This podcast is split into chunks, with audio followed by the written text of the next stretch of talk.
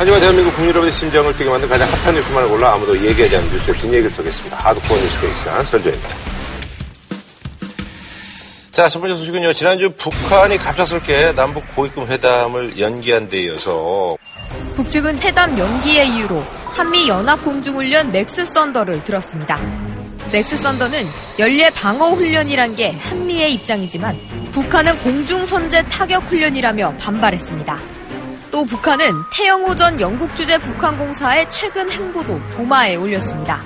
태전공사는 지난 십사 일 자유한국당 심재철 의원 등이 국회에서 주관한 강연에서 북한 체제를 비판하며 진정한 북핵 폐기는 불가능하다고 주장한 바 있습니다. 전하의 인간 쓰레기들까지 국회 마당에 내세워 우리의 최고 전엄과 체제를 헐뜯고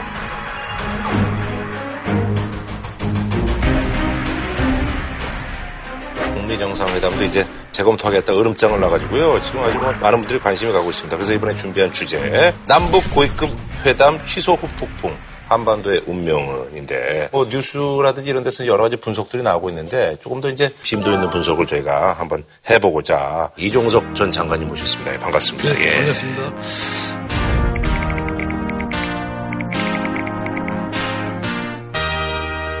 지난번 방송 나오고 나서 아주 뭐 주변에서 뭐 하, 말씀을 너무 잘하신다 뭐 이래서 청산 유수가 아주 뭐 식견이 대단하시다 해서 얘기를 좀 많이 들으셨죠? 예, 제가 얼마 전에 해외 교민들 강연을 갔다 왔는데 네네네. 거기서 교민들도 말씀하시는 분들이 있었고요. 음. 또 한국어를 할 줄 아는 외국 특파원이 어, 저한테 미국인인데 어, 썰 좀 봤다라고 아, 사실은 아마 예상하기 어려운 모 장관님이 어, 저한테 어, 썰 좀 잘 봤어요 그러시더라고요. 깜짝 놀랐습니다. 그래서. 아.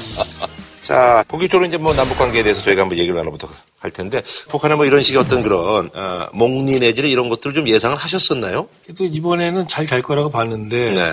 문제는 자기들은 풍계리 핵시험장도 폐쇄하고, 음. 핵 미사일 그 몰아들이엄도 선언하고, 또 한미연합군사훈련도 뭐 대충 양해하고 그랬는데, 음. 그럼 남쪽에서도 좀 뭔가 아하. 거기에 맞춰서 아하. 군사훈련을 하더라도, 한미연합훈련을 하더라도, 좀 뭐 핵전략 자산 이런 거는 미리 안 한다든가 이렇게 했어야 되는데 아. 아마 그런 거에서 상당히 좀 불편해 했던 거 아닌가 그런 음. 것들이 좀 예, 느껴집니다.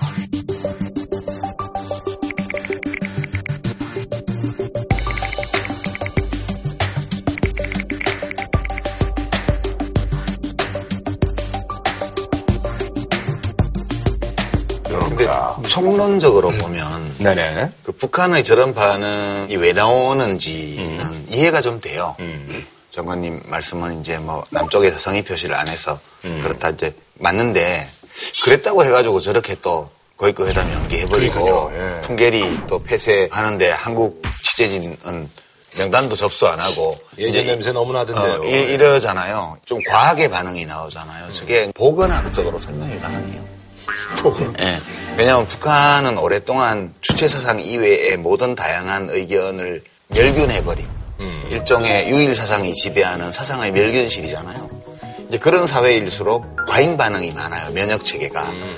훈련이 덜 돼가지고 우리나라처럼 자유사회에는 온갖 잡사상이 음. 다니니까 우리 사회가 그래서 온갖 병균이 침투하고 이걸 물리칠 수 있는 면역력이 있는데 북한은 아주 균질적인 사회이고 지난 한 칠십 년간 아주 고립되어서 살아왔기 때문에 자기들이 예측하지 못한 어떤 불안 요인이 등장을 하면 몸 안의 모든 면역체계를 풀가동해갖고 막 공격을 한단 말이에요. 그래서 아토피도 생기고 소아천식도 생기고 뭐 그러잖아요.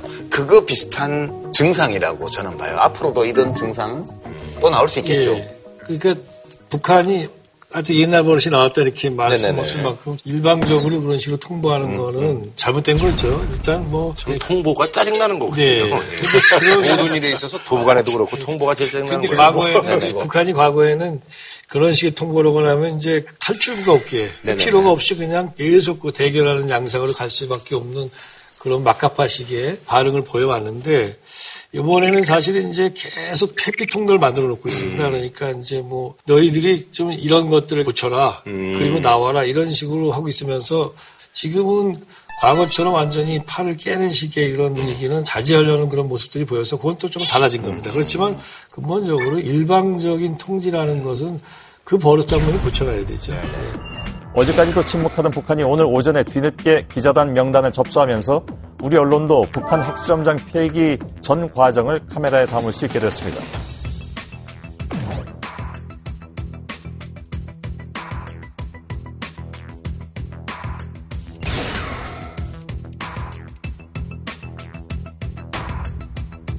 근데 이제 이번 이런 거는 오히려 섭섭해서 이렇게 했다기보다는 과거 이제 북한의 행태를 보면 상당히 전략적이라고 음. 봐야죠. 그러니까 중국 방문 이후에 네네. 상당히 자기들이 뭔가 버팀목이 생겼다라고 음. 하는 그런 인식이 좀 바탕이 된 거 아니냐 싶어요. 음.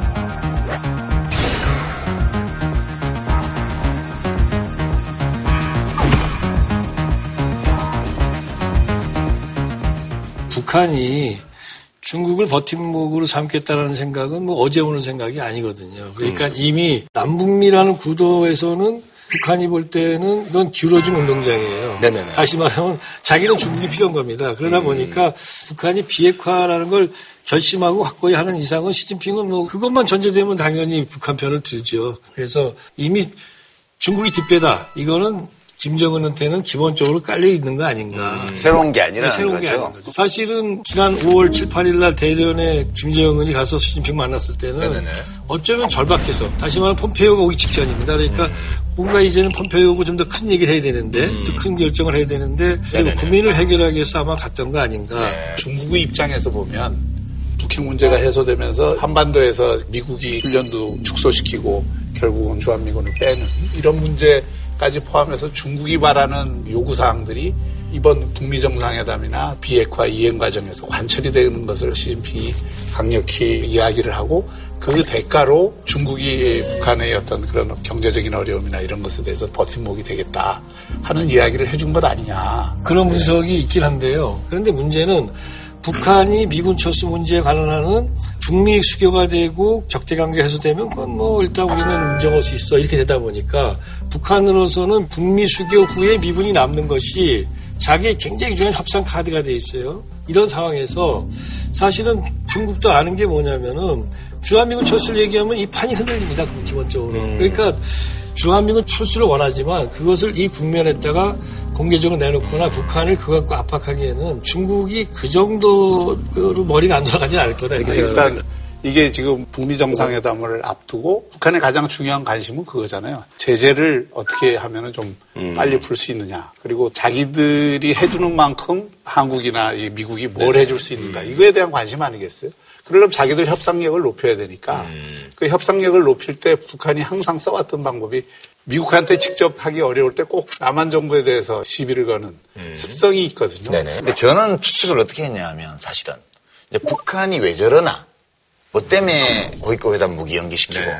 그 김계관 제일 부상 명의로 볼턴을 비난하는 성명을 내고 그리고 북미정상회담까지도 이제 좀 의문에 넣는 음. 적은 낮지만 내용은 센. 음. 이게 왜 이럴까? 그러니까 북한을 아주 비이성적인 집단으로만 생각하지 말고 목적 합리적으로 움직이는 전략적 정부라고 네. 생각을 할 때 뭔가 원하는 게 있단 말이에요. 음. 원하는 게 지금 순탄하게 이루어지지 않을지도 모른다는 불안감이 있기 때문에 이렇게 하는 거라고 나는 보고요. 그래서 오늘 문 대통령이 출국해서 트럼프 대통령하고 네 번째 정상회담을 해요. 일 년 만에. 네. 근데 어제 전화통화도 한 이십 분 했단 네, 말이에요. 네, 두 정상이. 네. 근데 볼턴이 개입을 하기 시작하면서 뭔가 좀 시끄러워졌고 예. 막후에서 하는 협상이 원만하게 진행이 안 되고 있을 가능성이 좀 있다는 거예요. 음. 그러면 문 대통령 보고 오월 이십이일 날 미국 가서 트럼프 대통령과 만날 때 문제를 좀 해결해 주라 라는 공개적인 신호일 수도 있다는 거예요. 김계관의 담화가 나온 게 미국에 대해서 이제 일방적으로 자꾸 너희들이 찍어 놓는 식으로 하면 우리도 가만히 안 있겠다고 이제 상당히 로키지만 분명하게 이제 메시지를 전달한 거 아닙니까? 그렇게 메시지를 전달하는 날 판문점에서는 남북한 간의 고급 회담이 열리면 이게 모양이 좀 빠지는 거잖아요, 기본적으로. 음. 그러니까 일단 걸었어요. 근데 문제는 지금 북한이 김계관 담화를 발표한 뒤에 지금 트럼프 대통령 백악관이 점점 톤다운을 시키니까 그 뒤에 지금 아무런 대답을 안 하고 다시 말해서 상황을 악화시키지 않고 가고 있습니다. 그러니까 북한이 원하는 게 있죠. 그리고 여러 차례 북한이 그 얘기를 했어요. 그러니까 이제 트럼프 대통령은 이걸 들어줄지 안 들어줄지 결정을 해야 돼요. 한국 정부는 이걸 들어주자는 입장이에요. 네. 볼턴 안보부 장관이 뭐 막 지 맘대로 막 얘기를 해요. 그러니까 이 사람이 뭐라고 떠들든 상관없이 북한이 원한 두 가지예요. 첫 번째는 북한에 대한 군사적 안전보장, 추상적인 체제 유지 이런 게 아니고요. 체제는 지들이 유지한다는 거예요. 자기들이 알아서. 두 번째는 미국이 그렇게 군사적 안전보장을 해준다는 전제는 우리의 완전한 비핵화니까 그리고 비핵화하고 평화협정 체제하고 북미 관계를 정상화하면 우리를 국제 무대에서 활동하지 못하게 하는 국제 제재도 필요 없는 거 아니냐. 이 두 개예요 기본적으로. 네네. 트럼프 대통령이 이 문제에 관해서 줄 건지 안 줄 건지, 줄 거면 언제 어떤 절차를 통해서 줄 건지를 명확히 하지 않고 있기 때문에 근원적으로 문제가 발생한다. 아, 이게 지금 봐요. 합의도 안 돼 있고 예. 지금 아직 비핵화에 관한 추상적인 합의를 했지만 그 과거에 있었던 거 반복일 뿐이고 북미 정상회담도 아직 진행이 안 됐고 예. 지금 비핵화 과정은 풍계리 뭐 핵실험장 그거 한다 그러지만은 아직도 얼마나 북한이 정말 비핵화의 의지를 보여주는 거냐에 대해서는 굉장히 반신반의하는 사람들이 많고 북한은 아직도 비핵화라는 거를 조선반도 전체의 비핵화라고 하는 것으로 이해를 하고 있고 그것은 한반도에서 미국의 전략 자산이 전개되는 것 자체를 배제하는 것까지 포함을 하고 있는 거거든요. 그렇죠. 근데 그게 그렇죠. 아직도가 아니라 음. 그게 한반도 비핵화입니다. 그게 한반도 비핵화. 아니, 그러니까 북한이 이해하는 그거고 음. 실제로 그 우리는 어떻게 원... 이해해야 되나요? 아니 북한의 비핵화가 완료될 때까지 음. 미국의 전략 자산 전체를 한미 연합 훈련 해왔던 것까지 포기를 해야 되는 건 아니잖아요. 그럼 뭐하러 해요 지금? 지금 북한이 실질적으로 실천적으로 한 건 아무것도 없는데 한미 훈련에 대해서 문제 제기를 하는 것을. 우리가 먼저 다 하라는 거 아니에요? 실천적으로 담보하라는 거. 근데 그 말씀이. 그러니까, 아니, 그러니까 그걸 트집을 잡아갖고 예. 고위급 회담을 안 한 거 아니에요. 근데 북한이 풍계리 핵실험장을 폐쇄하거나 핵미사일 시험 발사를 안 하겠다든가 또 한미연합군사훈련을 갖다 통상적으로 인정한다든가 이런 것들은 그들에게는 거의 살점을 때리는 데 굉장히 어려운 결정이에요. 우리가 그중에 한 가지 항목을 가지고도 몇 년을 협상하고 정말 쌀을 몇 백만 톤을 줘도 받기 어려운 겁니다. 근데 북한은 그런 걸 했다고 보는 거예요. 그러니까 북한 얘기는 한미연합군사를 하지 말라는 게 아니라 내가 볼 때 걔네들이 혼자 안 하면 더 좋지 적어도 성의 표시를 보이겠다 이랬으면 우리도 선의를 갖고 있다는 걸 볼 수 있는 거죠. 그런데 역지사지를 해서 네. 북한의 입장을 이해하는 것도 좋은데 음. 이거는 지금 긴 협상의 과정을 하는 거잖아요. 지금 바둑을 두는데 포석을 지금 두어가고 있고 거기에서 지금 북한이 전통적으로 썼던 방법이 항상 밀물 작전과 썰물 작전을 하잖아요. 협상에 나왔을 때는 간이라도 빼줄 듯이 다 했다가 어떤 문제가 생기면 지금처럼 확 표변하고 이런 과정들을 거치면서 사실은 남한을 길들이게 하는 측면들이 굉장히 강하거든요. 지금 북한을 이해하자는 게 아니라 지금 북한은 어떤 생각하는지를 좀 알아보자는 거잖아요. 그러니까 음. 아니 너희 정말 북한 너희 괜찮아 너희들 말이 맞아 맞아 박수치는 게 아니고 북한의 얘기를 듣고 야 우리도 좀 조율 좀 해보자. 아니면 비 오십이 같은 경우도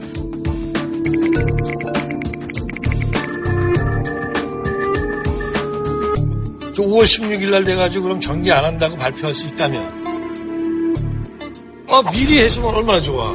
그러니까 그런 거는 손발이 안 맞았거나 북한을 너무 쉽게 본 거 아니에요. 좀 더 면밀하고 세밀하게 상대방을 살펴보자는 거죠. 그거 미리 했었으면은 이렇게까지 뭐 틀고 이러진 않았어요. 아니, 그러니까 그거 아주 정확하지는 아주 날카롭고 정확하지. 아, 그거, 그거 아니라고 하더라도 음.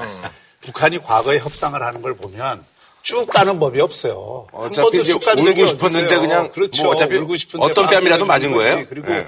그리고 이번에 볼턴 같은 경우에는 리비아 모델을 그 얘기하니까 그 부분은 북한의 입장에서 발끈할 수 있는 여지가 있다고 생각을 해요. 그런데 그거는 앞으로 북미 간의 정상회담에서 지금 여러 가지 물밑 협상이 이루어지고 있으니까 그 과정에서 정리를 해야 될 거지 그런 문제를 이제 공개적으로 제기하면서 지금 북미 정상회담 자체를 안 열 수도 있다라고 하는 것은 북한의 입장에서는 일종의 그 협상력을 높이기 위한 하나의 수단이라고 볼 수도 있죠.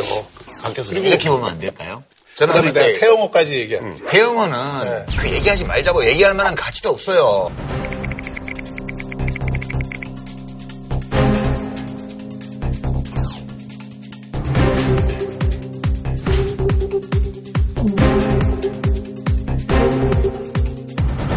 일개 공사가 그 체제의 모든 것을 알고 있는 것처럼 떠들었고 그거에 대해서 북한이 불쾌하니까 지금 시비 걸거리를 찾는 과정에서 음. 당연히 시비 걸거리니까 거기다 집어넣은 거예요. 그 무슨 태영호 씨의 발언에 무슨 경청할 만한 내용이 있어요. 아니, 아니 핵심은 이거예요. 핵심은 네, 네. 핑계는 여러 가지 밖으로 드러난 걸 가지고 될 수 있어요.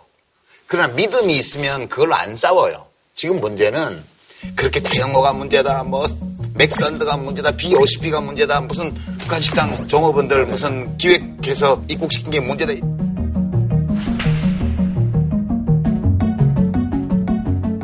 이런 게 현상적으로는 드러나 있지만 그 작은 문제들이에요, 전부 다. 근데 북한이 왜 그렇게 작은 문제를 가지고 남북관계를 스톱시키고 이렇게 했냐 하면 북미 정상회담을 앞두고 씨아이에이, 통전부, 여기 우리 국정원 라인에서 기존의 협상을 계속 하고 있어요. 이 협상이 잘 안 되고 있는 거예요, 제가 짐작하기에는. 그래서 그 불만을 이렇게 현상적으로 나타난 사안으로 표현을 하는 거고, 이 공개적인 사인은 어떤 뜻이냐 하면 문 대통령이 계속 중재자 역할을 했기 때문에 지금 저쪽에서 안에 폭발물이 있다고, 지금 철조망으로 동네에서 둘러싸놨는데 그 폭발물 드러낸다고 얘기를 했어요. 어, 그러면 이제 철조망을 언제 걷어줄 건지를 얘기를 해줘야 되는데 그게 아니고 볼턴이 야 뒤에 있는 텃밭도 내놔, 뒤에 있는 농기구 창고도 가져가야 되겠어라고 한단 말이에요. 그러니까 집주인 입장에서는 어 우리 이거 폭발물 치우면 철조망 걷어주고 이렇게 한다 해놓고 지금 왜 딴소리해, 이렇게 해서 일단 문제제기를 한 거예요. 그러니까 이 사인은 문 대통령을 보고 트럼프 대통령한테 나 불만 표시했으니까 귀하가 가서 잘 좀 정리해줘요. 음. 결국은 이제 이 해소는 제가 볼 때는 문재인 대통령께서 한미 정상회담 끝나고 오셔서 이제 정상 간의 한라인 통화를 통해가지고 이제 음. 이 문제를 해결할 수 밖에 없는 국면이 아닌가. 이제 문 대통령이 귀국 직후에 김정은 위원장과 핫라인 통화를 하는 것이 아닌지 주목되고 있습니다. 맥스 썬더 한미 연합 군사 훈련의 종료일인 이십오일 이후 남북 고위급 회담을 비롯한 대화 재개가 이루어질 것이라고 전망했습니다. 그런데 미국에서도 지금 트럼프 대통령이 막 혼자 북치고 장구치고 다 하는 것 같지만 미국 전체의 여론이 트럼프 대통령에게 우호적이지를 않아요, 이 문제에 관한 한. 백악관이나 언론이나 특히 국회 여야 할 거 없이 북한에 대한 허들을 낮추지 말라는 거거든요. 그러니까 트럼프 대통령이 공언한 씨브이아이디 허들을 낮춰서 북한이 요구하는 대로 다 해줘서 미국은 폼만 잡고 결국 결과는 별로 얻지 못하는 이런 상황이 될까 봐 경계하는 목소리들이 굉장히 크다고요. 근데 저는 이제 이 얘기가 순수한 우려라고 생각 안 해요. 이제 이미 한반도 정전 체제 칠십년 이렇게 살아오면서 시장이 형성돼 있어요, 시장이. 그것은 네. 대한민국 안에도 분단이 형성한 지식시장, 무기시장, 이데올로기 시장이 다 형성되어 있고요. 미국도 마찬가지로 그 안에 한반도 분단체제를 전제로 한 시장이 형성되어 있어요. 기득권자들의 일종의. 그 사람들은 우선 기회만 생기면 이걸 방해하려고 그래요, 이거를. 명분은 그럴듯하게 되지만 이 체제가 바뀌는 건 원치 않아요. 이제 그런 사람들이 문제를 만들어내거나 아니면 잘 해결을 향해서 가고 있는 것도 의심하거나 이렇게 의도적으로 한다고 저는 봐요. 증거는 없지만 제가 뭐 경험이 있어가지고. 그러니까 그게 미디어와 지식인들과 정치인들과 군산복합체와 등등 엮여가지고 이 여론을 계속 만들어내니까 미국 안에서도 북한을 믿지 마라, 쟤들 핵폐기하겠다는 그 믿을 수 없다, 쟤들만 좋아지고 우리는 아무것도 못 얻게 될 거다. 미국이 내놓을 게 뭐 있는데요.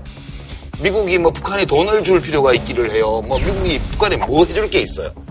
미국은 돈 한 푼도 안 들어요. 그러니까 저는 그렇게 의심해요. 혹시 그런 거 아니에요? 이게 그 유 작가님 말씀에 일정하게 동의는 하는데 일정하게. 한편으로 예 북한 핵 문제 관련된 북미 정상회담에 대해서 미국 내에 있는 사람들은 우리처럼 지난 그 사일칠 판문점 선언할 때 북한의 김정은 위원장을 정말 열두 시간 동안 정상회담 하는 그 시간을 빼고는 거의 다 봤잖아요. 그러다 보니까 김정은에 대해서 조금은 아, 좀 믿을만한 구석도 있다, 이렇게 된 거예요. 근데 그 사람들은 그런 경험이 없잖아요, 미국 사람들은. 그러니까 지금 미국의 전문가들은 북한에 대한 전통적인 회의감이 전혀 불식되지 않았고, 거기에다가 미국 국민들의 또 절반 정도 이상, 특히 전문가들의 대부분은 트럼프 대통령의 예측 불가능성에 대해서 항상 문제 삼아왔기 때문에 이 두 가지가 겹쳐 있으니까 지금 나는 더 그렇다고 봐요. 사실은 지금 현재 북미 간의 그 정상회담 관련된 협의가 새롭게 나와 있는 요소라는 건 김계관이 한방 내질렀다는 거 하나. 네네네. 그런데 거기에 대해서 미국의 지도부나 백악관은 상당히 톤다운 해가면서 대응했다는 음. 것. 그 다음에 북한은 지금 아무 말도 안 하고 있다는 것. 음. 요것밖에 없어요. 음. 그렇다면 요것만 보면 우리가 너무 심각하게들 얘기를 하고 있는 거예요. 아, 지금도 폼페이오가 네. 북한에 들어가서 만족한 합의라는 표현을 썼고 네. 트럼프 대통령이 새로운 제안을 한 것처럼 얘기를 했지 않습니까? 김계관의 담화에서 우리가 주의 깊게 봐야 될 건 뭐냐면 폼페이오에 대한 그런 비난이나 말은 한 말도 네. 없죠. 거기다가 트럼프에 대한 것도 초심처럼 진짜 한반도 역사를 바꾸다는 생각을 해라, 이 얘기 아닙니까? 그럼 우리 더 잘하겠다. 어, 그럼 더 잘하겠다 하잖아요. 그래서 너무나 많은 해석을 하려고 그러지 말자는 거잖아요. 음. 아니 그럼 저기 볼턴은 앞으로 어떻게 되는 거야? 그냥 토사구팽 되는 거야? 아니면 어떻게? 계속 뒤에 좀 서 있고 뭐 이렇게 되는 거야? 아니면 이 사람은 어떻게? 뒤에 서 있겠죠 계속. 그냥 분명한 것은 힘이 좀 빠지는 거야? 아니면 현재 북미 정상회담 구조에서 네. 정상회담이 순항을 한다면은 음. 볼턴은 뭐 거기에 맞춰 가야겠죠. 대통령이 결정한 걸 갖다가 참모가 뭐라 그러겠어요? 그러니까 볼턴은 큰 변수가 지금은 아니다. 음. 다만 상황이 나빠졌을 때는 볼턴이 변수가 될 수 있을 거다 이런 생각이 듭니다. 그 볼턴은 일종의 빌미라고 봐야죠. 그러니까 음. 그 지금 볼턴이 얘기하는 리비아 모델은 트럼프 대통령이 리비아 모델에 대한 해석이 달라요. 네네네. 제가 하나 리비아 모델에 대해서 좀 확실하게 한번 정리 좀 하고 넘어가야 될 필요가 있을 것 같아요. 사람들이 너무 많이 리비아 모델을 말씀하시는데 사실은 말입니다. 이천삼 년 사 년에 북한 핵 문제 해결을 위해서 필요한 우리가 나름대로 그 모범 케이스를 삼기 위해서 조사를 해보니까 리비아 모델이라는 게 있었어요. 그때 리비아 모델은 뭐냐면 미국과 리비아가 너무나도 적대한 거야. 그러니까 이렇게 부시 대통령과 카다피 원수가 너무 두심하니까 이 두 사람은 안 쳐올 수가 없어. 이럴 때 정직한 중개자가 하나 들어서가지고 중재를 쓰는 거예요. 그게 누구냐? 토니블레어 영국 수상이야. 토니블레어 영국 수상이 들어와가지고 리비아는 대량살상 무기를 포기하고 미국은 수교를 해주고 체제안전보장을 해주는 걸 서로 이렇게 맺어주는 거예요. 그것이 이른바 리비아 모델이라고 알고 있었고 우리 그렇게 했어요.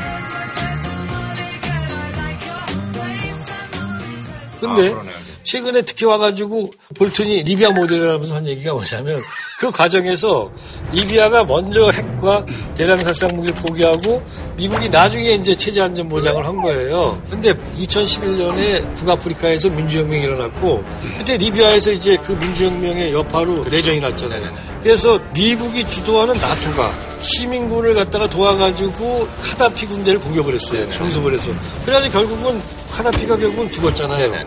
그러니까 이걸 본 북한은 리비아 모델이라는 건 한마디로 먼저 핵무기를 포기해서 자기가 죽은 거야. 그러다 보니까 이천십일 년 십이월 달에 김정은이 전제에 올랐어요. 그리고 나서 그 다음에 이천십이 년 사월 달에 북한에서는 헌법에 핵무기 보유를 공식화합니다.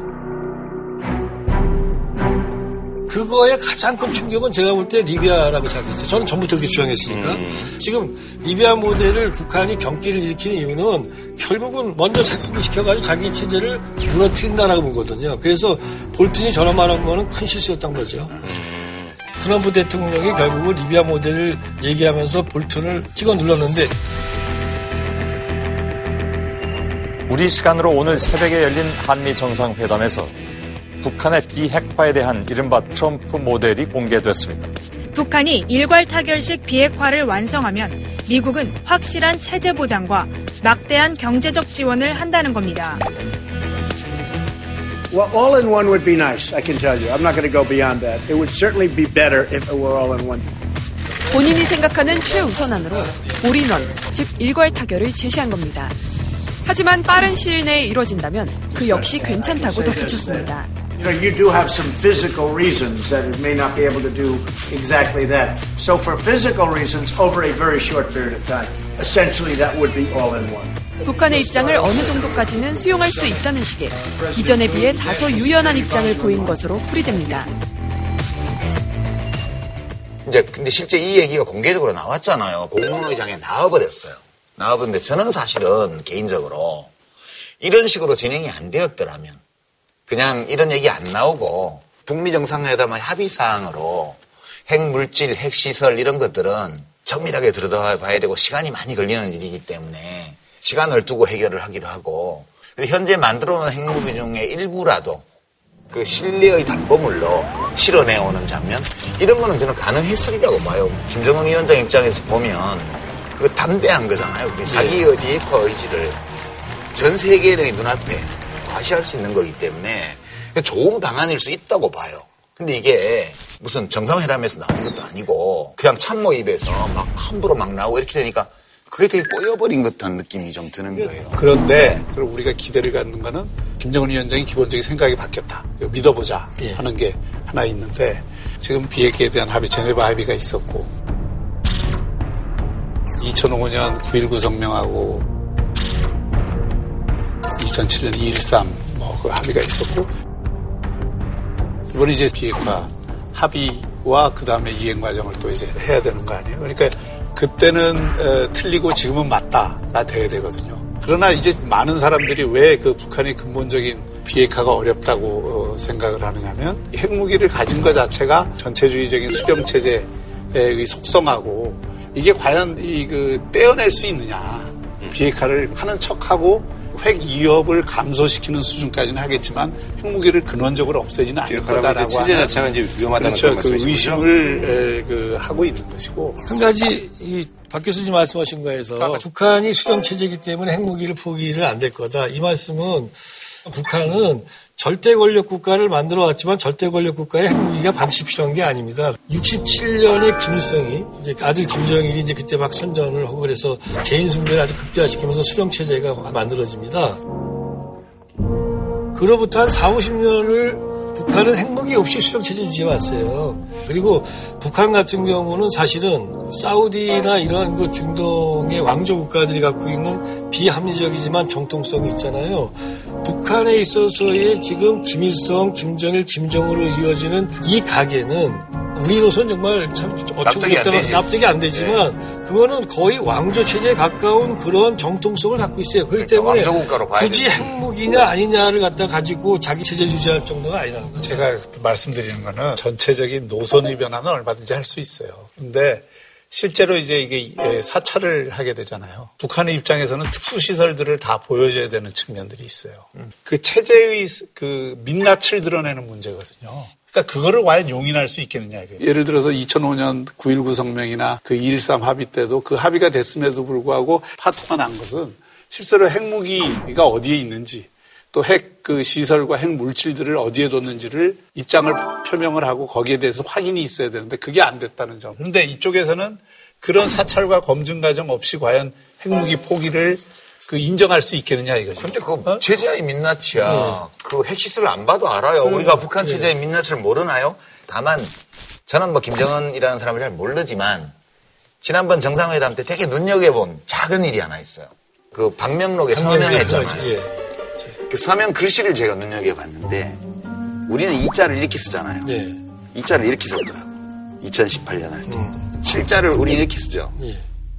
유럽에서는 칠자는 이렇게 해서 이렇게 긋거든요. 음. 유럽식으로. 음. 저게 뭐지?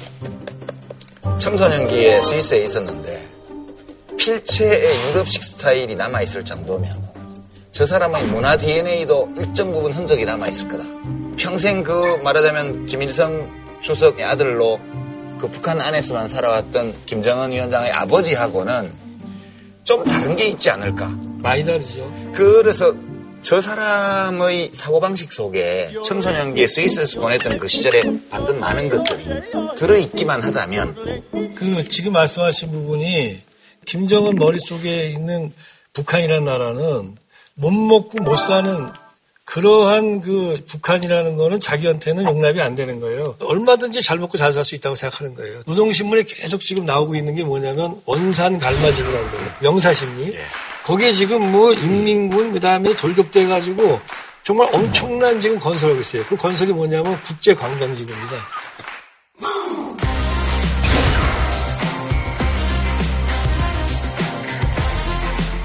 밥을 지어가지고 밤에도 불을 켜고 있어. 그걸 노동신문이 보여주는 거야. 만약에 비핵화가 안 되고 상황이 파탄되면 그 모든 건 다 이른바 빵이에요, 빵. 만약에 비핵화를 갖다 기만할 생각이 있으면서 이렇게 하면은 이제 북한역에는 거의 대부분 행동들은 정말 너무나도 어처구니없이 바보짓이에요. 네, 제가 뭐 장관님 말씀인데 반대를 하는 건 아닌데 음. 북한이 체제의 속성이 있고 체제의 속성이 워낙 강하기 때문에 리더의 선의가 그대로 관철이 안 되는 수도 얼마든지 있는 거예요. 그런데 북한의 체제를 가장 위협하는 게 북한 입장에서는 개방이에요. 저는 거기에 북한이 가장 큰 딜레마가 있다고 봐요. 그 개방을 그 하는 것 자체와 그 자신이 갖고 있는 체제의 속성이 모순을 일으키기가 굉장히 쉽죠. 그렇죠. 그런데 제가 지금 북한의 개방을 얘기하는 거는 김정은이 개방할 거다라는 얘기를 하는 게 아니고 김정은은 들어와서 권좌를 잡고 지난 육 년여 개월 동안 계속 개방을 해왔다라는 얘기를 하고 있는 겁니다. 다시 말하면 북한 경제는 이십이 개의 경제개발구와 다섯 개의 경제특구가 돼 있는데 그것들이 해변가에 있는 게 아니고 안에도 있습니다. 그리고 북한의 경제 잡지, 아주 북한에서 경제하는 사람들 다 봐야 되는 경제 연구를 하는데 보면은 이천십사 년부터는 어떻게 바뀌냐면은 야, 이 경제개발구에서 기술을 잘 만들어가지고 그다음에 그 바깥의 지역에다가 확산을 시켜야 된다는 이른바 스피로버. 운문에서 물이 나와가지고 주변으로 경제 발전시킨다는 거예요. 어떤 식으로? 시장경제식으로.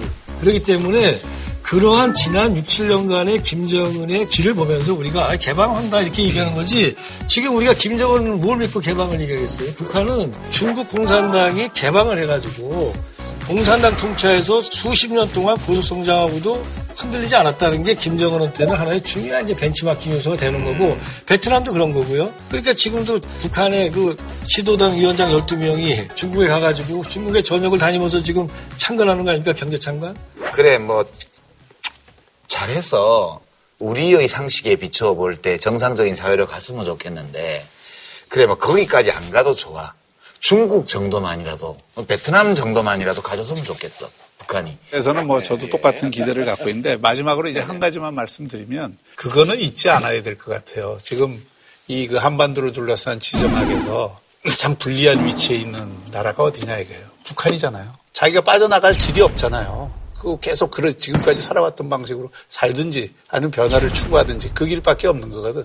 그 다음에 뭐 한국이나 중국이나 미국이나 사실은 구조적으로 보면 북한처럼 불리한 위치에 있는 게 아니라고요.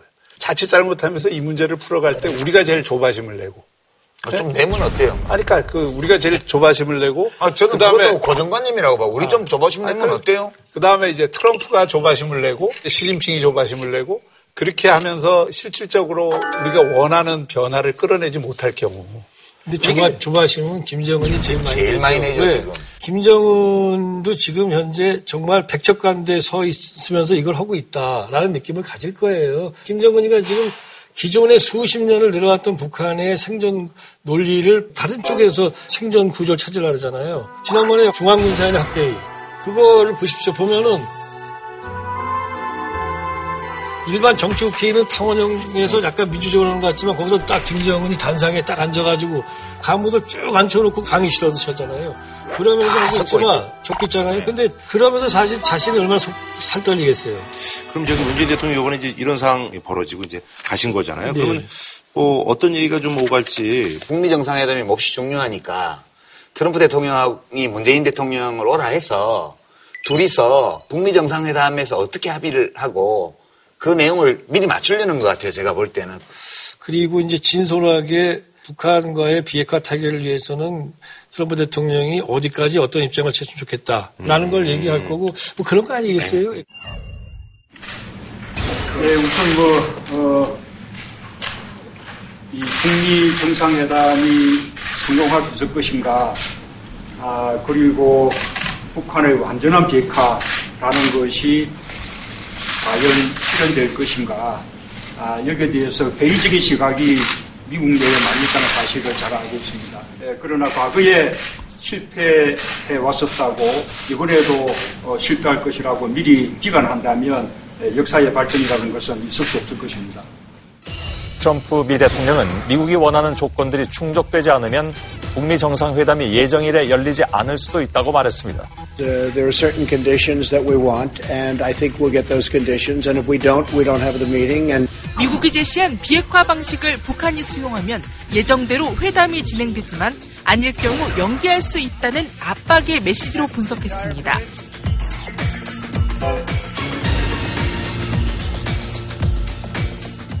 예, 뭐 한 줄 평 좀 부탁드리겠습니다.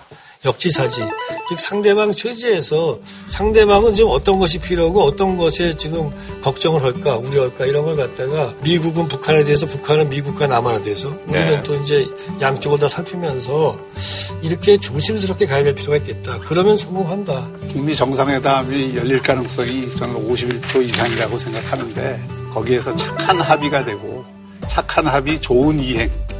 저는 그 김정은 위원장한테 감정이입을 최근에 많이 해서 제가 생각을 하거든요. 처음 가는 길은 두렵기 마련입니다. 두려움을 떨치고 계속 가시오. 네. 자, 정치계 소식인데요. 드루킹 특검법, 그리고 이제 추경 예산안. 국회 통과를 앞두고 이제 본회의 무산위가 있었습니다만, 오늘 오전에 이제 국회가 본회의가 열렸습니다. 그래서 이번에 준비한 주제, 정상화인 듯 정상화인 정상화. 위기 속의 국회 본회의 개최인데요. 특검법도 처리가 되고 네. 추경 예산도 약 뭐 한 이백삼십억인가요? 찔끔 손봐서 네, 네, 네. 음. 약간 손봐서 통과가 됐고 추경을 이제 진정의 심사를 했어야 되는데 한 달 넘게 국회가 파행되면서 네네. 심사 기간이 없었잖아요. 아예 심사도 안 해버렸으니까. 음. 며칠 사이에 이게 뭐 사조 원 가까이 되는 추경을 음. 완전 날림공사도 이런 날림공사가 없죠. 그러니까 사실상 정부안 거의 그대로 그대로 받은 거네요. 그러니까. 예. 예. 그러니까 상반기에 예. 이 추경을 하는 경우가 굉장히 드문 경우인데 추경을 한 이유가 사실 정부 세수가 너무 많이 거쳐갖고 음. 그런 것도 있고 그게 제가 보기에는 정부가 그냥 세수 많이 거친 김에 돈을 좀 풀어갖고 경기 진작도 시키고 소위 말해서 소득주도 성장에 좀 도움되게 하려고 한 거거든요. 근데 이제 그 내용을 보면 사실 작년 예산에서 집행률이 대단히 떨어진 것 중에 하나가 중소기업에서 청년 고용 더하면은 지원을 해주는 그 예산이 있었는데 그게 집행률이 작년에 한 삼십팔 퍼센트 정도밖에 안 돼요. 그 왜 취업이 없어서 그런 거 아니에요? 아, 그거를 별로 이용을 안 하는 거지. 고용을 더하면 고용 부담이 음. 장기적으로 보면은 기업의 부담이 될 수 있으니까 그걸 잘 이용을 안 하는 거고.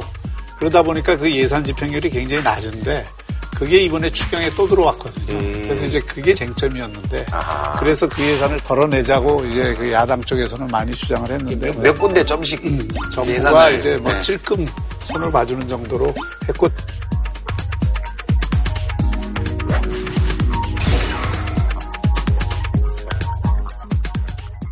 대신 드루킹 특검법을 받은 거죠. 음. 야당에서는. 국회가 오늘 본회의를 열어서 드루킹 특검 법안을 통과시키면서 역대 열세 번째 특검 수사가 눈앞에 다가왔습니다. 내곡동 특검 수준을 요구한 여당과 국정농단 사건 특검 수준을 요구한 야당이 내놓은 안 사이에서 절충안이 마련된 겁니다. 지금 이번에 수사 범위가 드루킹과 드루킹이 연관된 단체의 회원 등이 저지른 불법 여론 조작 행위. 네네네. 이게 제일 큰 거고요. 그다음에 수사 과정에서 범죄의 혐의자로 밝혀진 관련자들의 음, 불법 네네. 행위. 누굴 특정했지 않죠. 예, 그리고 예. 그다음에 드루킹의 불법 자금과 관련된 행위. 음. 그리고 관련 수사 과정에서 인지된 사건. 음. 이게 포함이 되어 있으니까 음. 사실 그 수사 범위는 야당이 원하는 방향대로 거의 이루어졌다. 그렇죠. 이렇게 음. 볼 수 있죠. 모든 범죄의 단서가 나오면 조사할 수 있는 거죠. 여권에서는 뭐 그만큼 뭐 이제 자신 있다는 얘기예요. 뭐. 그렇죠. 뭐 그, 어. 그렇게 해줘도 괜찮다. 이런 어, 이제 특검을 네. 그래서 어떻게 이제 선정하느냐가. 근데 특검이 이제 절차가 어떻게 남아있죠? 지금 이제 뭐. 대한변협에서 네 명을 추천받아서. 야삼 당이 합의한 두 사람을 추천하면 그렇죠. 대통령이 그중에 한 사람을 임명하는 걸로 특검 법안에 돼 있죠. 근데 문제는 지금 이제 이 사안은 사실 여러 가지 어떤 증거 조사도 필요하지만 네네네. 또 많은 사람들의 진술을 받아내야 되고 예. 이래야 되기 때문에 특검이 음. 어떤 의지를 가지고 이 사건을 아. 조사하느냐에 따라서 상당히 그 수사 결과가 달라질 음. 수 있기 때문에 야권 입장에서는 좀 적극적인 의지를 갖는 사람을 추천을 음. 하기를 원하는데 지금 그런 뜻대로 되는 것 같지는 않아요. 야당의 의도대로. 법조인들이 약간 좀 부담스러워한다는 네. 그런 얘기들이 있더라고요. 그 특검을 제대로 할 만한 분들을 네네. 섭외를 하는데 잘 안 된다는 소문이 있더라고요. 그러니까 안 되는 거 왜 그런 거예요? 이제 뭐 아무래도 여권이 이제 핵심이기 때문에 부담스러워한다는 거예요. 이게 이제 정부 초기에 예, 대통령 또는 그 측근들을 향해서 칼을 겨누는 셈이잖아요. 음. 그러니까 이게 특검이 돼서 활약을 한다고 한들 이 정권이 아직 한 사 년 남았는데 그렇게 편할 수는 없지요. 박근혜 대통령 뭐 이렇게 변하고 그럴 때 보면 뭐 그래도 꽤 인물들이 계시던데 그쪽에. 아 그거는 그런 분들은 대한변협에서 청거를 네, 안 해요. 청거를 안 그러니까 이제 누가 볼 때도 여야 어느 음. 쪽으로 정파적으로 확 아. 쏠린 사람을 추천해 놓으면 음흠. 이제 뒷말도 나고 하기 때문에. 대체로 정치적으로 볼 때 중립적이고 아, 그런 분들에서 네, 평판이 폭넓게 아, 좋은 분들 중에서 음. 이렇게 하는데 잘 안 하려고 그런데요. 음. 별로 먹을 음. 게 없다는 거예요. 아. 이거 사실 보면 음. 김경수 의원이 엮여서 지금 이게 특검으로 간 거잖아요. 네네네. 김경수 의원이 이제 대통령하고 가까운 사람이니까 검찰이나 경찰이 제대로 수사를 못했을 수 있다. 음. 이것 때문에 지금 특검이 된 거잖아요. 네네네. 근데 이제 변호사들 입장에서 보면 특검 의뢰가 오면 생각을 좀 해보겠죠. 이게 내가 에너지를 들여서 음. 파헤칠 만한 사건인가, 뭐 나한테 명예가 전환되는 예. 뭐가 있을래나, 또 사람의 수사 전망이 네. 좀 있나 이런 아. 거를 복합적으로 고려해서 결정을 할 텐데 셋 다 안 나오는구나. 뭐 그렇게 보죠. 근데 이게 예. 이제 조사를 하기에 따라서는 상당히 다른 결과가 나올 음. 수 있는 게 실제로 지금 드루킹이 활동했던 그 시각 기간 동안에. 여러 사건들이 있는데, 예를 들어서 대선과 관련해서도 반기문 유엔 사무총장이 대통령 후보로 나왔을 때 집중적인 공격을 해서 네. 낙마가 된다든지, 안철수 그 후보가 부상했을 때 집중적인 공격을 해서 이 떨어뜨린다든지, 그러니까 소위 말해서 이런 대선 여론조작과 관련해서 소수의 사람들이 프로그램을 이용해서 하게 되면 그것이 미치는 영향은 굉장히 클 수 있는 거거든요. 특히 네거티브 공격을 할 경우에. 그래서 그런 것들이 그 후보에 대한 이미지나 그 후보가 낙마하는 데 영향을 줬다 그러면 이거는 굉장히 큰 사건이 된다고요. 이런 해석이 있죠. 네. 이런 해석이 있는 건데 경공모 회원들이 예컨대 특정 기사에 댓글을 달았어요. 그건 불법이 아니에요. 정치적으로 공방을 할 수는 있지만 표현의 자유예요. 기계를 동원해서 추천으로 조작해서 업무방해예요. 또는 경우에 따라 선거법 위반이 될 네. 가능성도 내용에 따라서는 있겠지만 그런 사안이기 때문에 마치 이 사람들이 아이디 몇백 개를 동원해서 댓글의 추천수를 조작한 것이 무슨 반기문 주저앉는 거, 안철수 지지율 떨어진 거의 아주 주요한 원인인 것처럼 그 가능성은 있지만 그렇게 판단할 근거는 아직은 없다. 그러니까 특검 수사를 통해서 그런 그렇죠. 특검이 그런 거 그런 거 다 알아보라고 특검을 네네. 하는 건데 이게. 특검을 잘 못 구해가지고 지금 애로사항이 음. 많은가 봐요. 그런데 지금 이제 특검 선정을 앞두고 최근의 과정을 보면 네네. 매일 새로운 사실들이 음. 밝혀지면서 이게 조금 증폭되어 가는 경향이 있고 특히 이제 드루킹이 직접 편지를 네네, 그, 옥중 편지 썼죠. 옥중 편지를 써서 언론에 음. 이, 언론이 네. 아니고 조선일보에. 예, 조선일보는 언론이 아니고 조선일보 단독 보도예요. 음. 우리가 그러니까. 그 공을 쳐줘야 아. 탐사 보도이고. 음.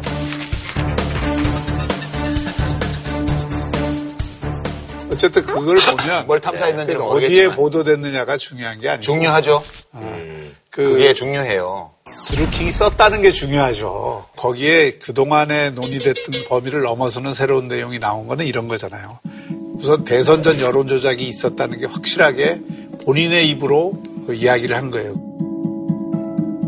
그게 첫 번째고 두 번째는 이 여론 조작을 김경수 의원에게 보고를 네네네. 하고 사실상 공모를 했다라고 하는 거고 세 번째는 여론 조작한 활동에 대한 대가로 공직을 거래를 하는 그런 어떤 행위가 있었다. 이게 사실은 충격적인 거거든요. 요 세 가지 사안들이 기존에는 의심은 여러 군데에서 제기됐지만 그에 관련된 진술이나 증거들이 나오지 않았는데 그러니까 당사자가 이제 직접 이렇게 공개를 한 것 아니에요. 근데 음. 그거는 팩트는 아니고 그러니까 이제 이 드루킹의 주장이죠. 그 사람 주장이죠. 드루킹의 주장이고 네. 팩트는 아니고요. 팩트인지 아닌지는 네. 이제 네. 특검이 네. 밝혀내야 될 사안. 그러니까요. 그러니까 이제 언론에서 이것이 팩트인지 음. 아닌지 일체 검증 과정 없이 그냥 전문을 게재를 했어요. 네네네. 이제 대선 전에 매크로 장치를 시연해 보였다 그런 거고.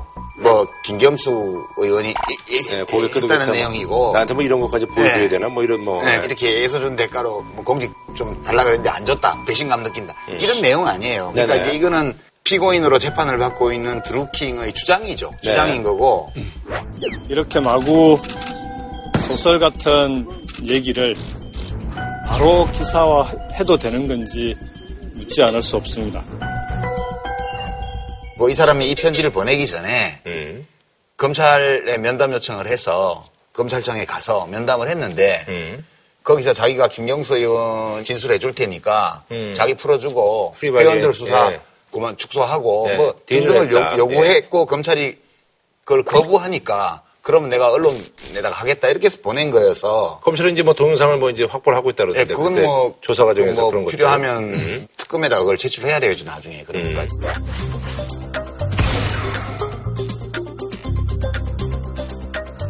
언론에서 이제 보도가 되고 있는데 그 송인배라는 음. 청와대 이제 그 제일 보석 비서관 사례비로 이백만 원을 받았다는 것까지 음. 네. 나왔죠. 그러니까 음. 그 경위를 음. 청와대에서 다 밝혔죠. 송 비서관은 김경수 의원과 드루킹의 관계가 알려진 지 나흘 만인 지난달 이십 일 민정수석실에 자진 신고한 걸로 전해졌습니다. 민정수석실은 이십 일과 이십육 일 두 차례 대면 조사를 했고 대선 시기엔 도움이 된다면 누구라도 만나는 게 캠프 관계자의 통상활동이라고 판단해 조사를 종결했다고 청와대는 밝혔습니다. 송인배 비서관도 네 차례 드루킹을 만난 적이 있다는 사실이 음. 확인이 되어서 대통령한테 이런 일이 있다고 보고했더니 대통령이 있는 그대로 다 알려라. 아하. 그렇게 해서 청와대에서 브리핑을 한 거예요. 음. 내용을. 송인배 비서관은 비서관이, 예, 예. 부속 일 비서관이니까 소위 그 문고리 비서관이라고 할 수 있죠. 그렇죠. 대통령 수행을 대통령을 많이 하죠. 수행을 하고 대통령을 만나게 되는 사람들을 다 조종하는 그 역할을 음. 하니까 네네. 소위 말해서 친문의 핵심 이라고 볼 수가 있죠. 핵심까지는 아니고 이제 송인배 씨가 그 전에 국회의원 출마했을 때 지역구 양산시예요. 음, 양산. 네. 그 문 대통령 자택이 양산 시골에 있잖아요. 네네네 맞아요. 그리고 옛날 청와대 행정관으로 참여정부 때 또 근무를 했던 사람이고. 그러니까 문 대통령하고는 오랜 지인이고 이제 정치적으로 네, 볼 때 가까운 사이군요. 그러니까 예. 가까운 사이고 그렇기 때문에 지금 제일 부속 비서관을 하는 거죠. 음. 근데 이 건은 이천십육 년 유월부터 대선 때까지 사이에 네 번 정도 만났다는 거고요. 그중에 앞에 두 번 간담회를 했을 때 경공모 간담회 했을 예, 때 예. 여비라고 해서 백만 원씩 두 번 줘서 받았고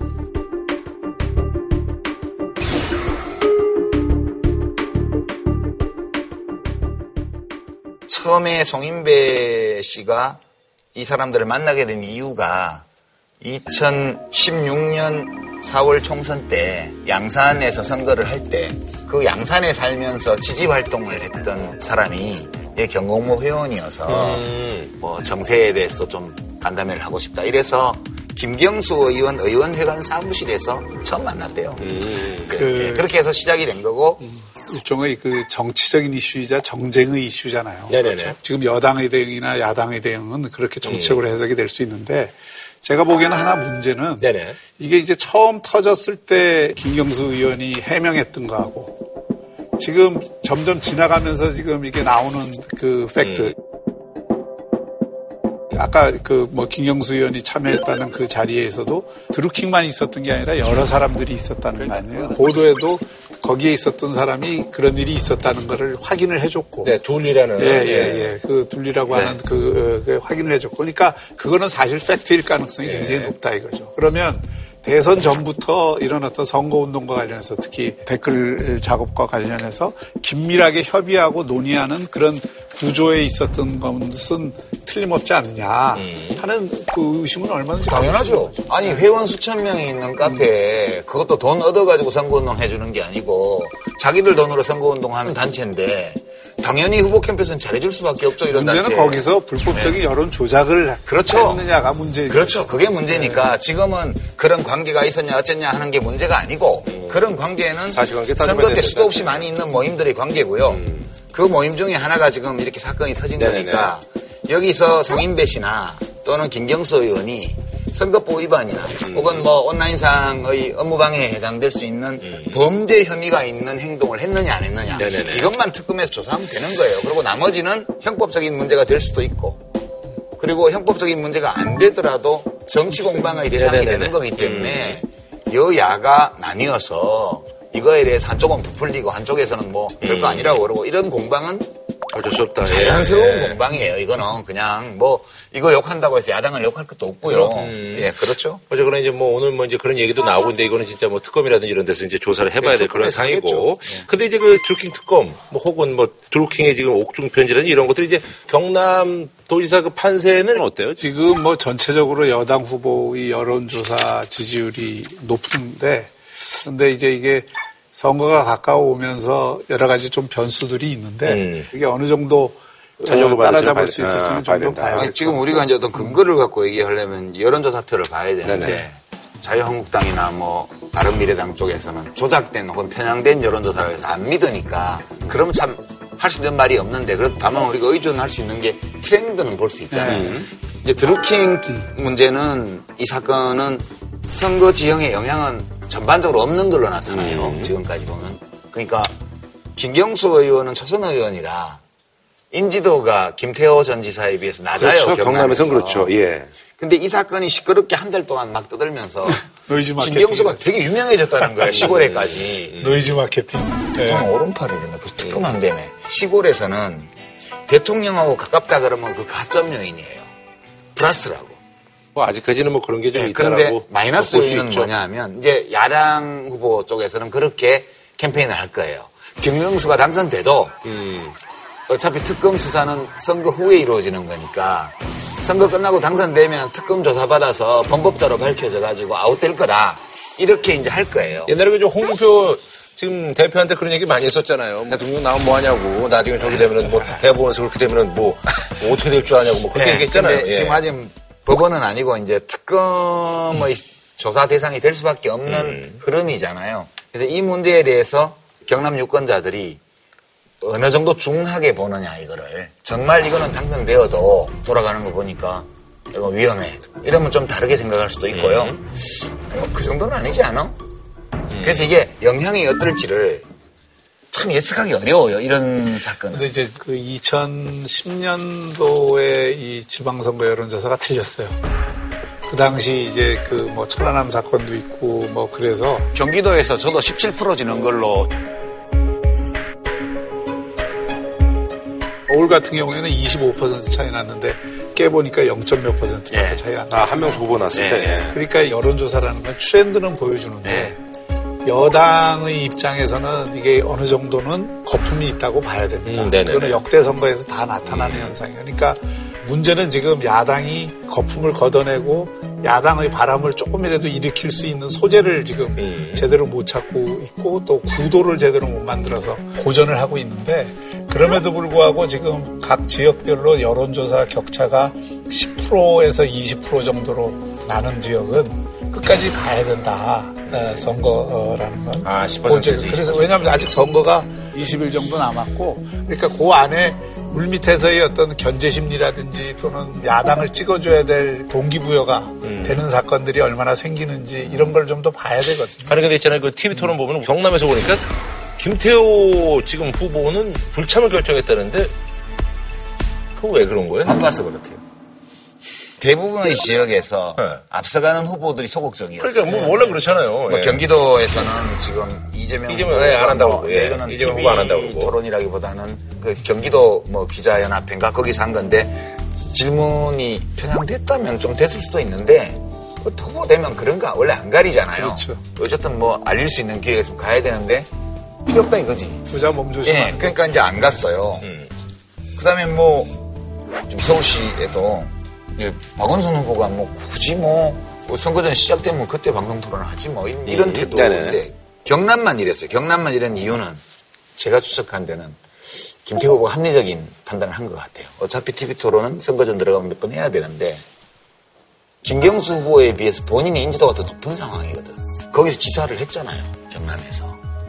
그러니까 나가서 오히려 뭐 드루킹 사건 이런 거에 대해서 김경수 후보 쪽에서 해명할 기회만 주는 거 아니냐. 아하. 이렇게 판단할 수 있죠. 왜냐하면 김태호 후보는 언론 보도만 보고 내용을 알고 있고 김경수 후보는 자기가 직접 겪은 일은 자기가 직접 알 거 아니에요. 음. 이 토론을 세게 붙으면 오히려 이제 공격보다는 해명이 더 될 수가 있다라는. 어, 그러니까 음. 김태호 후보가 현명한 판단을 했다고. 근데 봐야죠. 지금 티비 토론을 왜 안 하는지는 그거는 뭐 더 알아봐야 되겠지만은 그 뭐 현명한 전략인지는 잘 모르겠어요. 아니 그러저러 저기 또 이제 김문수 후보가 이제 뭐 이제 단일화는 절대 없다 뭐 그러시다가. 뭐 안철수 뭐 후보가 사상이라든지 이런 거에 있어서 좀 확실하게 보신다면 단일화 뭐 이런 뉘앙스를 좀 풍겼더라고요. 안철수 후보는 뭐 이제 번쩍 뛰었습니다만. 근데 단일화 하는데 무슨 사상, 이념 이런 거 따질 필요 별로 없어요. 음. 대한민국 게... 국민인데 뭐 그런 걸 따져. 네. 저는 유권자에 대한 좀 예의. 예의. 예. 그러니까 뭐 이렇게 재미없는 선거를 만들어갖고 제일 야당과 제이 야당이 갈라져서 떡을 그대로 그 여당한테 바치는. 합쳐도 떡을 뺏어오긴 어렵게 생겼고. 아니 뭐 어렵더라도 좀 재미는 있는 관전 포인트는 만들어줘야지. 별로 재미도 없을 것 같은데. 아 근데 이렇게 보니까 좀 중간에 둘이 뭐 어떻게 좀 어떻게 안 될 걸. 뭐. 모르겠어요. 이 두 후보의 이 성향을 보면 예. 되기가 쉽지는 않을 텐데. 아니 믿지도 않는 여론조사 예. 보고 왜 단일화를 해요. 여론조사 믿지도 않는다며. 이십 일밖에 안 남았는데 언제 단일화를 해. 평소에 친한 사람도 아이, 좀 짧은데. 되게 해줘요. 그래도 그 저기 지금 삼 파전이 더 재밌거든 서울시는. 아니, 지금 각축전이 치열하잖아요. 그 이 등 하면 뭐가 달라지는데. 달라질 건 없지만 그래도 그 각자의 정치적 진로에는 영향이 있죠. 아하. 아니 근데 지금 이제 저희가 항상 뭐 지방선거 얘기를 뭐 아무래도 이런 얘기로 끝나더라고요. 그냥 우울하다. 뭐, 뭐 어쩌냐 뭐 해가지고 앞으로도 이렇게 뭐 몇 주 남은 동안 이렇게 되는 거예요 계속. 근데 지금 조금 주목해봐야 될 예. 지역이 예. 네. 그럼 눈여겨볼 때는 그, 어딘지 예, 좀 뭐 찍어주세요 그럼. 예. 제주가 제주도 제주도는 좀 제주가 관심이 어, 관심이 가던데요. 아, 제주도 빡세. 재밌어 선거가. 문대림 후보의 지지율과 원희룡 무소속이잖아요. 음. 원희룡 후보의 지지율이 팽팽해요. 그래서 저기는 정말 뚜껑을 열어봐야 되겠다. 음. 또 뭐 이렇게 좀 관심을 끌만한 사건들이 계속 터지잖아요. 네네 맞아요. 뭐 폭행 사건도 네네, 터지고 또 뭐. 오늘 제주에서 열린 제주지사 후보 토론회에서 원희룡 제주도지사 예비후보가 폭행을 당했습니다. 한 남성이 갑자기 원희룡 제주도지사 예비후보에게 달걀을 던집니다. 그리고 손바닥으로 원 예비후보의 뺨을 때립니다. 원 예비후보는 눈을 감은 채 가만히 앉아 있습니다. 원 예비후보를 때린 사람은 제이공항 성산읍 반대대책위원회 부위원장인 김경배 씨입니다. 거기에 따른 뭐 후속도 자녀들 문제까지 음. 이렇게 막 터지고 그래 이러면서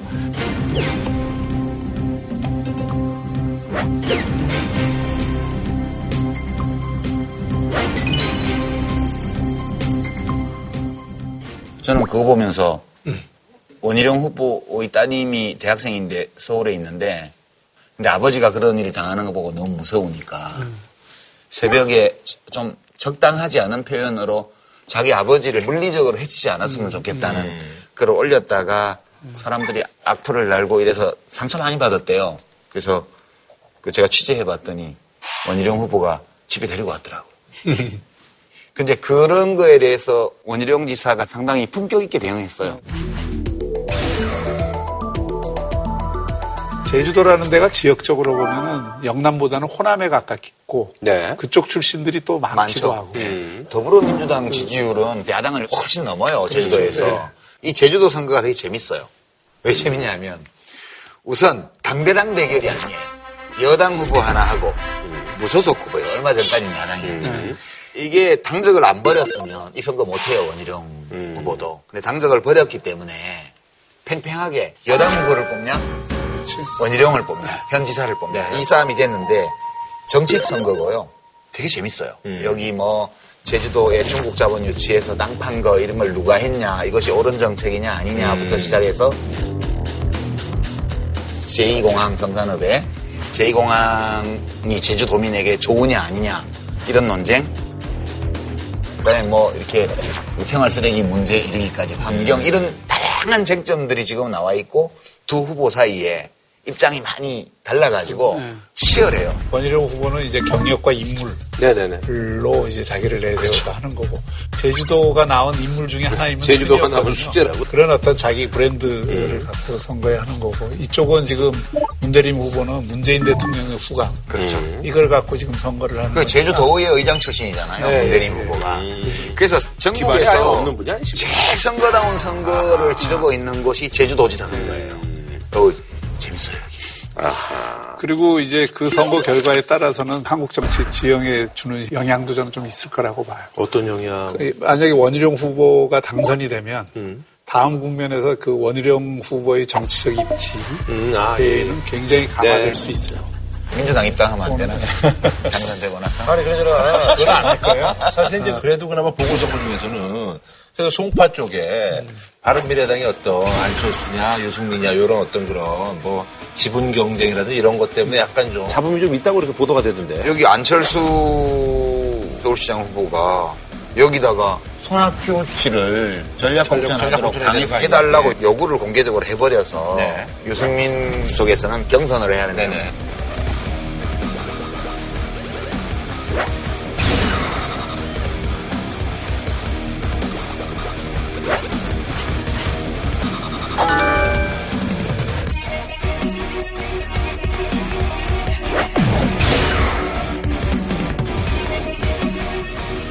그리고 안철수 씨 쪽에서는 삼 등 할 후보를 내면 되냐 이랬다가 뭐 니는 삼 등 아니야 뭐 이런 말이 오가고 박종진 시끄러워졌어요. 네, 박종진 전 앵커가 아 그러면 다 삼 등인데 그러면 다 전략 공천해야지 뭐 이런 얘기하고 뭐 그렇게 됐더라고요. 오히려 이제 다른 해석은 네. 지금 유승민 안철수 대표가 공천을 둘러싸고 갈등이 네. 생기니까 네. 그 지역 자체에 대한 이제 노이즈 마케팅이 이루어져서 아. 누가 나왔는지도 음. 몰랐는데 누가 나왔는지를 알게 되는 음. 효과도 있었다. 뭐 이런.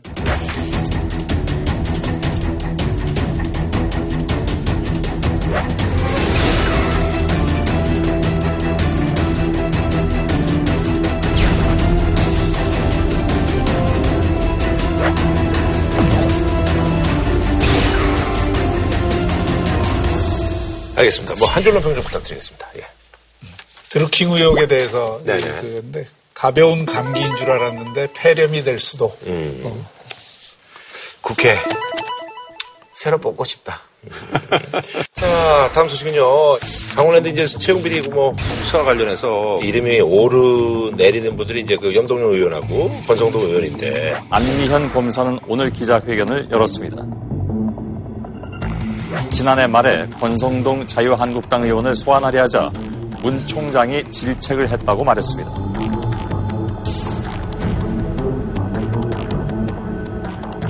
이에 대해서 대검찰청은 보강 수사를 지시한 것뿐이라고 즉각 반박했습니다. 문 총장은 이지검장을 질책한 사실을 인정했지만 외압은 아니라고 해명했습니다. 이견이 발생하는 것은 민주주의의 한 과정이고 이견을 조화롭게 해결해 나가는 과정도 민주주의의 한 과정입니다. 그래서 이번엔 준비한 주제, 검사 내전, 강원랜드 수사 외압을 둘러싼 검찰 내용인데. 강원랜드가 이제 폐광 지역 지원을 위해서 내국인 출입이 허용된 유일한 카지노잖아요. 그렇죠. 채용할 때 음. 지역 사람을 지역 일정 쿼터로 예, 채용하도록 돼 있어요. 근데 음. 최홍집 씨라고 몇 년 전에 강원랜드 사장 할 때 음. 이걸 막 몇백 명을 뽑아버렸잖아요. 온갖 힘 있는 사람들이 청탁을 하니까 음. 거의 대부분이 다 뽑힌 사람이 다 이제 꼬리표가 딸려있는 음. 지원자들이었다는 것이 이제 밝혀져서 그 후임 강원랜드 사장님이 전임자를 검찰에 수사 의뢰해버렸잖아요. 함승이. 네, 함승이 씨가. 네.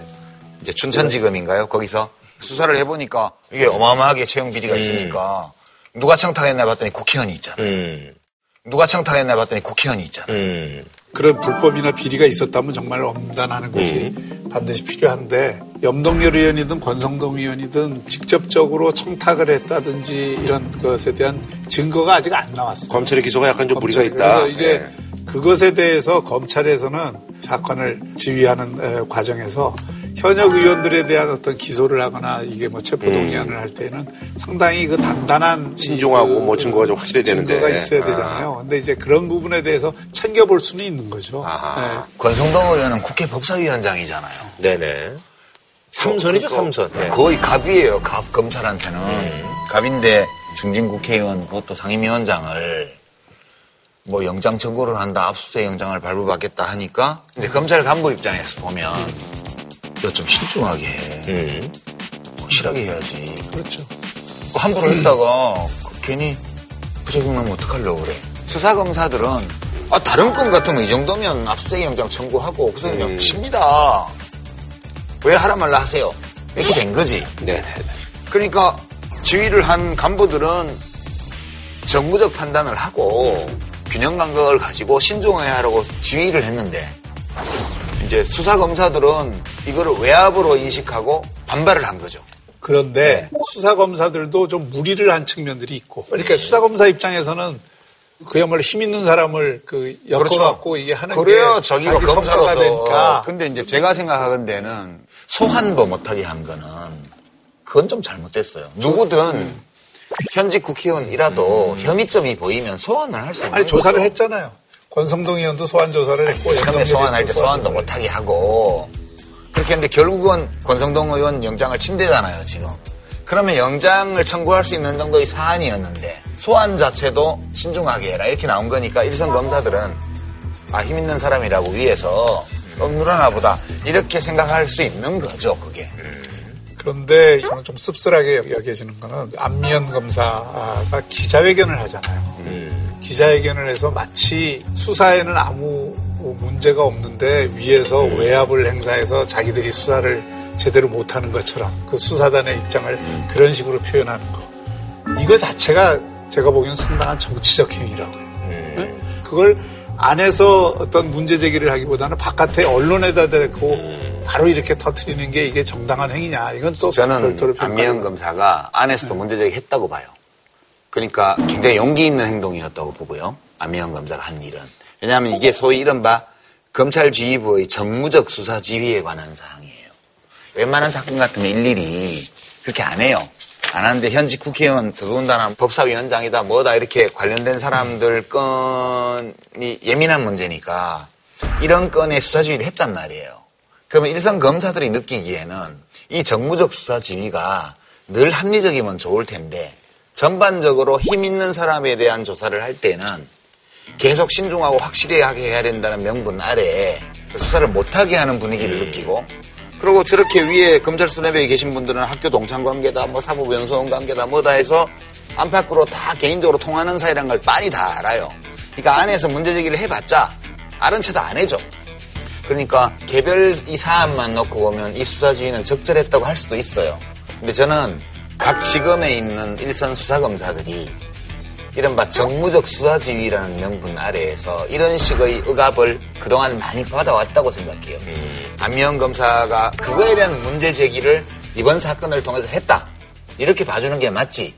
정말 중요한 거는 수사를 열심히 하고 법리적으로 문제 없도록 만들고 그 다음에 내부에 권력형 비리가 있다면 고발하는 게 순서인데 앞에 게 부실한 상태에서 어떤 그 문제가 있다는 것만 침소봉대를 하게 되면 그거 자체가 정치적 행위일 가능성이 있고 이것은 우리 사법기관의 안정성을 깨트리는 행위일 수 있다. 아, 근데 공수처 얘기를 왜 하겠어요? 검찰이 기소독점권을 갖고 있으니까 봐주고 싶으면 기소 안 해버리고 골탕 먹이고 싶으면 억지로 만들어서라도 기소하고 지금까지 한두 번 겪었어요. 우리가 정권의 요구에 따라서 기소한 경우에는 무죄 판결난 사건이 수두룩해도 승진하고 그러니까 공수처를 하자는 요구가 시민사회에서 나오는 이유가 그러니까 이렇게 소위 정무적 지휘라고 일컬어지는 음. 힘 있는 사람들이 얽힌 사건 때에는 이런 간섭이 심했던 거예요. 지금까지. 음. 그래서 일선 검사들이 대검 간부를 향해서 음. 직권남용 혐의가 있다고 막 그런 거는 당신들이 그 경계선을 지금까지 수십 년 동안 오가면서 이 짓을 해왔으니까 그거 하지 말라는 뜻이거든.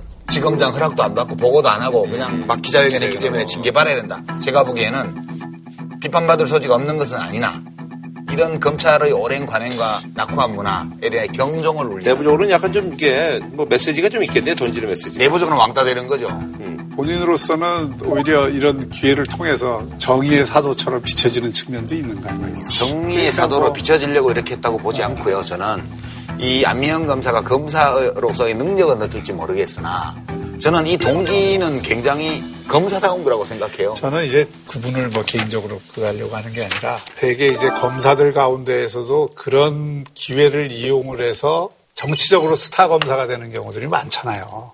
저도 개인적으로 검찰의 몰라요. 정치화라고 하는 게 이런 방식으로 그 여러 형태를 띠고 나타난다. 아하, 예, 무슨 얘기겠습니다. 네? 그러니까 지금 말씀하신 것처럼 권력의 눈치를 봐갖고 그것도 정치하지만 이것도 정치하는 정치되는 경우도 있고.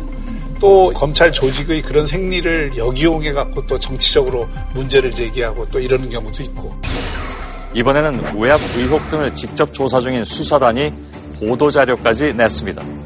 문 총장이 애초에 독립적인 수사를 보장한다는 약속과는 달리 수사지휘권을 발동했다고 공개한 것입니다.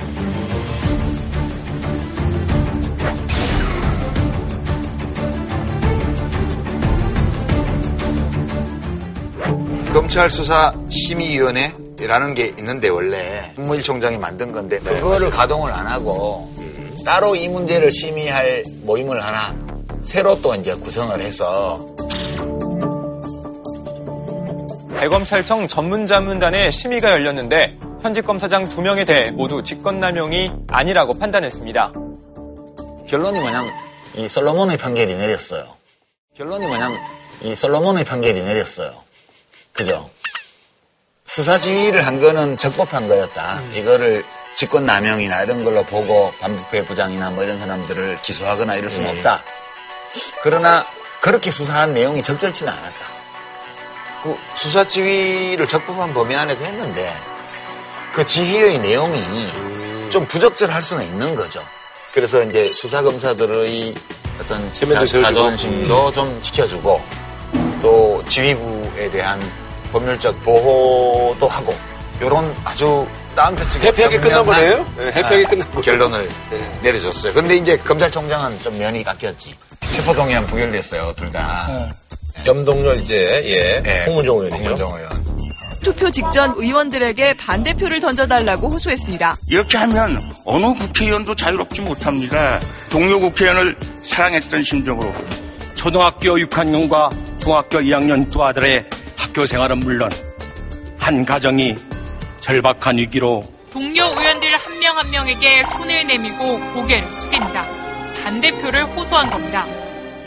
사실 홍문종 의원은 케이스가 약간 좀 다른 거였잖아요. 사실 거기는 뭔가 네. 줄래줄래 대처나무에 네. 연결리듯이 엮인 거고 음. 염동열 의원은 주로 이제 음. 이, 이 부정한 인사청탁. 그러면 이제 뭐 권성동 의원 체포동의안도 역시 뭐 마찬가지로 뭐 이게 뭐 한번 부결이야 이거. 제가 보기에는 국회의원들이 이 저 그 체포동의안 처리하기 전에 그 내용들을 다 보고 또 본인들이 진술을 하잖아요. 연단에서 음. 그런 것까지. 아 이거 무기명 투표여가지고요. 네. 마음 편하게 해요. 체포동의안 표결 방식 자체를 기명으로 바꿔 책임성을 강화해야 하는 지적도 나옵니다. 옛날에 제가 국회의원 할 때 그때 의원총회 할 때 어떤 분이 했던 어록이 있는데. 체포동의안 부결시키자는 발언이었어요. 싱크대 밑에 바퀴벌레가 싱크대 밖에 바퀴벌레 보고 잡혀가라고 할 수 있냐. 이런. 알겠습니다. 뭐 한 줄로 평점 네. 부탁드리겠습니다. 정치에 앞서 법리와 수사가 우선이다. 네. 네. 네. 저는 이거 검사들 자신을 위해서라도 공수처를 빨리 만드는 데 협조하십시오. 음. 저희는 다음 주에 찾아뵙도록 하겠습니다. 한우 특등심은 명인 등심에서 문화상품권을, 진한 국물 설렁탕 도가니탕 전문점 푸주옥, 공무원 강의는 에듀피디, 모국어 습득 방식 튼튼 영어, 신선한 초밥 다양한 즐거움 쿠우쿠, 치킨의 별이 다섯 개 티바 두 마리 치킨에서 백화점 상품권을 드립니다. 제이티비씨